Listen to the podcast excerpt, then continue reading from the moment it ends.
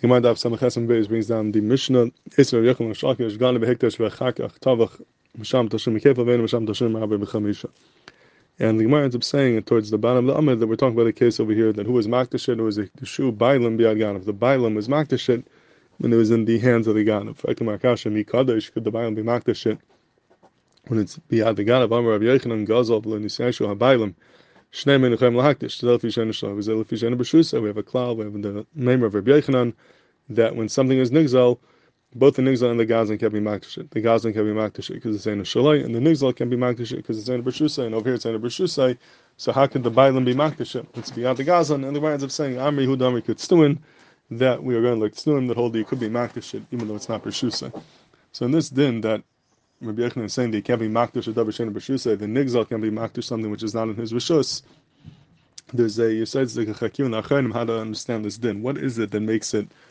What makes it be considered not b'shusay shalabayim? Is it the pshat that the kinyani gezela of the gazan make it not b'shusay? The fact that the ganav, even though he's not kind of it's not shaloi, but the arkinyani gezela is kind of mischai ba'insim. So those certain kinyanim that he has, that makes it not rishus the bailam. It means by definition it's not fully in the rishus because the gazlan has certain kinyanim, and for that reason it can't be maktashit. Or is it not because the kinyanim gazel of the gazlan, but it's because the mere fact that it's by the gazlan and he's holding it back and keeping it away from the bailam, and the bailam don't have control over it. They can't take it if they want. The ganam is the one who's holding onto it. So that lack of control that they have is what makes it ena b'shusa shel habayim. The nafkamina would be what happens if the Ganav has a bane, but he says, I'm willing to return it to you, I'm willing to give it back.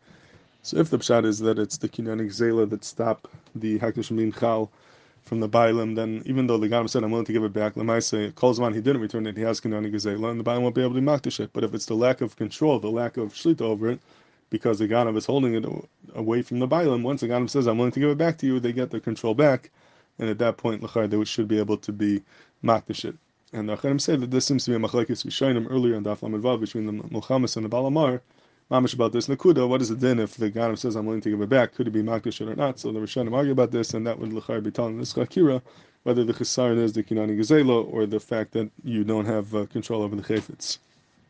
But there is a ar from our from our sugya because when the Gemara says Kasha, how could the Bible be Makdish it if it's in a and then the Gemara says we're, we're going like Tznuim, the Gemara could have answered, if those Yishanim will hold that when the Ganim says, I'm willing to give it back, that is now considered B'shusay, why do we have to say the whole like Tznuim? Just say that we're talking about a case where the Ganim says, I'm willing to return it to you, and that could be a case where the Hektish would now be Chal, Biata Bailam. So that's a har on those Yishanim. I think Gemara does not say that as a teretz, and then you don't have to be making it like Tznuim.